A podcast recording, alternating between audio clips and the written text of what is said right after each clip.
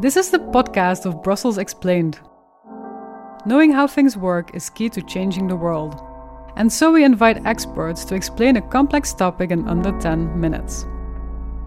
In Brussels Explained, we focus on all things Brussels. In this edition, you'll hear Vesna Jusup. She explains how inclusive and accessible the city of Brussels really is.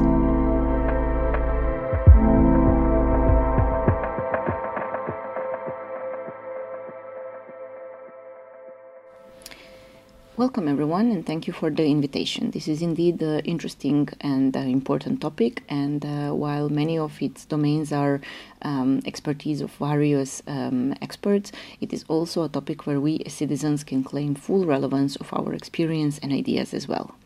Cities are built by people, but it's also true either way around. Uh, urban infrastructures can shape our behavior and feelings, the ways how we interact with the community, and also how we build those communities. How accessible and inclusive one city is can be seen through many different lenses, and unfortunately, we don't have enough time to speak about all of them here. Uh, I will start with a short reference to two of the most uh, talked about aspects, which are physical accessibility and democratic participation.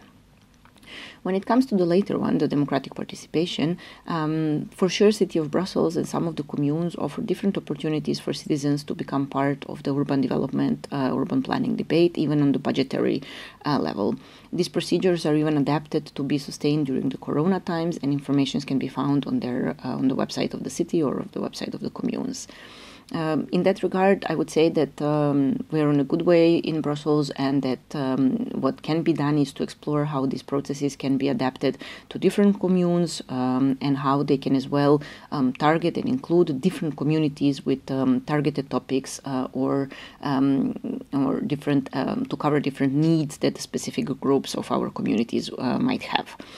maybe also very specific for Brussels, but it might be interesting to um, explore how um, residents of Brussels, inhabitants of Brussels, which are not proficient in French and Dutch, uh, can participate in this process as well, since um, they also live uh, in the city, and the way how urban planning and urban design um, works for them um, equally affects their life. Uh, going back to accessibility, um, it's important to understand that um, what we are speaking um, about here is not the pure physical access to the facilities, but we are speaking about having access to processes and services and community life um, that those facilities offer and foster.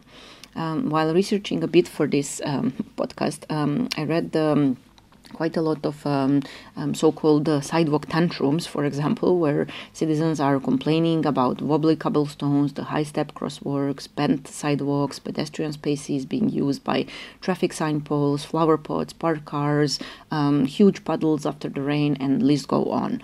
Um, what I would like to say here is really not about how um, how to complain about um, pedestrian streets and how bad they are, but it's really about the appreciation for the space and appreciation um, for the for the mode of um, mobility um, that walking and uh, pedestrians are representing, and especially in Brussels, which in relative terms it's a city where by foot you can really um, easily reach um, one uh, one landmark from the other. Um, so making sure that the mobility space of pedestrians is equally appreciated and not used as a dumping ground um, for um, to clear out the roads or um, for households um, is actually how um, we can boost um, this mode of transport and mobility and how to show um, to the pedestrians that they are not um, a collateral damage of uh, not being accessible to other means of transport, but that their choice of, um, of mobility um, is appreciated and supported. also, like if you go out on a street with a wheelchair or a baby stroller, it should really be a pleasant and enjoyable walk, which is even supported by the uh, urban planning and facilities and not turning it to a training ground for Navy SEALs um, and a polygon of um, mobility um, skills um, that it represents at the moment. Um, so to cut short, I would say that uh, Brussels authorities already seem to do a rather great job on improving the situation. Um, it seems that accessibility is included as important criteria with all the new procurements and renovations, and in that sense, um, we as citizens can um, be very supportive and helpful by um, supporting them in collecting and visualizing the relevant data, um, supporting the prioritization, or supporting the the innovation through smart projects and technical solutions that can help accessibility both in physical and digital realm. Um, now, going back to the utilizing of urban infrastructures to shape communities, um, formula is very simple. If you want people to behave a certain way, you need to provide them with space and facilities to do so.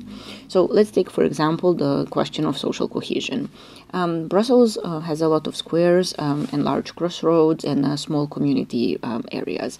Um, more often than not, those areas are empty and have absolutely no content uh, in physical terms. Um, this is not negative per se because also empty spaces can be um, very flexible in its usage and how they are used can be adapted to different situations. However, um, if you want people to come together, sit and talk, then you need to install benches. Um, if you want to have children um, playing, um, bringing together parents as well, then we need to provide a playground. And people are going to improvise always. Um, however, provided content can be more inviting for less initiative people, for less outgoing or less outdoor uh, communities, um, which are exactly um, the, the, the, citizens and the groups that um, usually we want to. Uh, to have in public space more and to ensure their cohesion with uh, with the city and the rest of the, the inhabitants. Um, speaking of the common element, um, there is no better one in Brussels than the canal. Um, canal is passing through different communes and different communities, and in such, it's definitely um, one of the highest potential um, urban landmark for activities that would support more social mobility and cohesion. Um, and it seems that already um, local authorities are taking care of um, advancing the, the planning and the, the development of the canal area. But it doesn't mean that we just need to sit and wait. We can as well come up with ideas um, and then either by um, their implementation kind of give a good um, example or a good sign, or in a direct uh, communication with the local authorities propose how we would like this area to be developed. Uh, social cohesion also means that minority groups feel comfortable in the city and not only in their own corner of the city. It also means that the city cultural heritage reflects different groups living in the city and um, it reflects different groups that built its history so that we don't only see one dominant cultural model um, or majoritarian cultural uh, model. Um, in that sense, I would like to um, mention the recent initiative by the Brussels authorities to establish special committee on Brussels colonial references that also includes um, monuments and names of the streets and um, a view on other um, infrastructure elements, which, as I said, um, in its effect should kind of include different cultural heritage and then make the city or make the citizens who are affected by this cultural heritage feel more safe and more accepted and more invited in the city, um, but also make them uh, proactive uh, citizens who are shaping the city according to their own uh, history, culture, um, names, and also vision of the future. Next to the social cohesion, um, another element where urban infrastructure can really help, um, it's uh, gender equality. Um, it can be um, mere um, representational issue. For example, um, Brussels has only 6% of the streets which are named after women. also, I don't have exact data on Brussels, but for example, in the UK, non-royal women are modeled to only 2.7 uh, percent of the sculptures in public space, and I would take a brave guess and say um, that Brussels doesn't uh, really fall far from uh, that low percent. Um, for example, there is a global initiative called Statues for Equality that aims to raise number of public sculptures representing women towards 50% by 2030. Um, they they are active globally, but Brussels is still not on their map. And I would like to use this opportunity to invite anyone who would like to join me um, to start this initiative uh, in Brussels uh, to contact me. Uh, safety is also an important element for gender equality uh, use in the city. Um, and um, in that sense, there are very easy things that we can do, which is adjusting street lighting, avoiding the dark spots and blind spots uh, that city lighting is providing, or uh, introducing all night operating public transport, um, making sure that uh, greenery and landscape uh, in parks is more transparent, that it doesn't consist of a lot of bushes, um, to have more open crossroads, and so on and so on. And all these um, maybe um, is looking like a small steps, but it can increase both feeling uh, and actual uh, safety. And uh, if you raise safety, you will um, automatically raise the amount of people who are using this public space. Um, there are also collectives in Brussels that have been organizing night walks for women. Um, this is initiative that um, uh, is usually organized uh, by um, neighborhoods, um, helping women to um, explore their neighborhoods during the night in order to get familiar with different streets, to get familiar with different routes and paths and um, infrastructure, um, also economic um, activity of the commune, and so on and so on. as far as I, I know, these uh, activities are on hold due to Corona, but hopefully they will uh, assume uh, soon, resume soon, when it will be nice to also start them if anyone anyone got inspired to start them in different neighborhoods um, all across Brussels. Um, I would just maybe also mention um, uh, breastfeeding adjusted benches, for example, um, which is a very easy um, and uh, it takes very little effort to implement it, um, whereas uh, having them in public space um, supports a lot um, young mothers or even uh, caretakers of uh, children to feel more invited to public space because they can simply uh, do more activities, or at least for the ones that they have to do, they don't have to run home so quickly. Uh, finally, one of my favorite topic in this um, in the scope of issues are public toilets. Um, we usually don't speak that much about public toilets, but uh, at the end of the day, there is just as many hours that we can spend without them. And uh, while Brussels has relatively high number of public toilets and pissoirs per capita compared to other cities, it's nearly not enough. Um, first of all, coming from the gender equality angle, um, investing in pissoirs is solving only half of the problem. Um, and this tradition comes from the times when women were simply not seen in public space that much, and they were for sure not expected to um, be doing any of the activities in public space like eating or smoking or drinking. Um, and in that sense, public toilets uh, for women were also uh, not that needed. However, situation today is very much different. Um, and whereas in the city and in urbanized areas, we very often have um, support in a sense of uh, cafes and restaurants, which uh, we can combine with the toilet needs. Um, if we look at the areas, uh, especially the green area or the green belt, like Bois de la Cambre or some other parks uh, that are a bit out of the city, city and without um, facilities um, like cafes and restaurants, um, it becomes really um, problematic. Uh, so public toilets are also um, important inclusion element because they also provide security and decency to people who do not have housing or sanitary solutions like homeless people with whom we are sharing this city as well.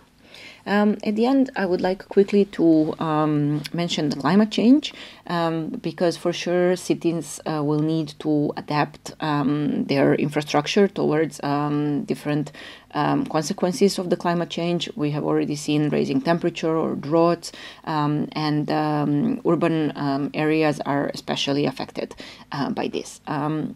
Brussels City and its communes do have climate strategies and action plans in place, so adaptive measures are already happening. Um, for example, we could already see um, increased number of roof gardens or um, increased number of the um, um, greenery, uh, facade greenery, like these trees that are um, growing next to the facades. and in some areas, especially in Brussels, in these narrow streets, kind of a tunnel filling streets, it can relieve uh, the temperature up even up to the 10 um, degrees Celsius uh, during the heat waves. Uh, next to the, uh, I already mentioned the roof gardens, but then also we have seen the uh, raised number of fountains and artificial springs uh, because water, um, and especially fresh water and drinking water, um, becomes um, very much needed during summer uh, and during the, the hot months. Um, what what matters here, apart from the, the pure adaptive um, measures on the climate change, is also to ensure that all these adaptive measures are equally um, supported, subsidized, and distributed to all the communities and all the communes um, because um, climate action uh, can also be used to bridge and close the social gap, uh, making city livable for all its citizens. And to conclude on this note, um, Brussels is ever-changing city. Um, we see a lot of action done by the local authorities already, um, by citizen groups or even individuals um, to make Brussels more livable, more enjoyable for all. Um, but of course, we can still raise our ambitions and we can raise the scope of inclusion um, when we can um, make sure that every idea counts and that every citizen counts.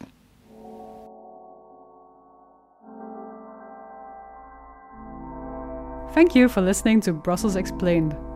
My name is Selma Fransen, and Brussels Explained is brought to you by Curieus, De Buren, and the Brussels Bulletin. This podcast was produced by Elena Schmitz. Brussels Explained is the English language, Brussels focused version of Moeilijke Dingen Makkelijk Uitgelegd. Follow Moeilijke Dingen Makkelijk Uitgelegd on Facebook to find out about upcoming editions of Brussels Explained.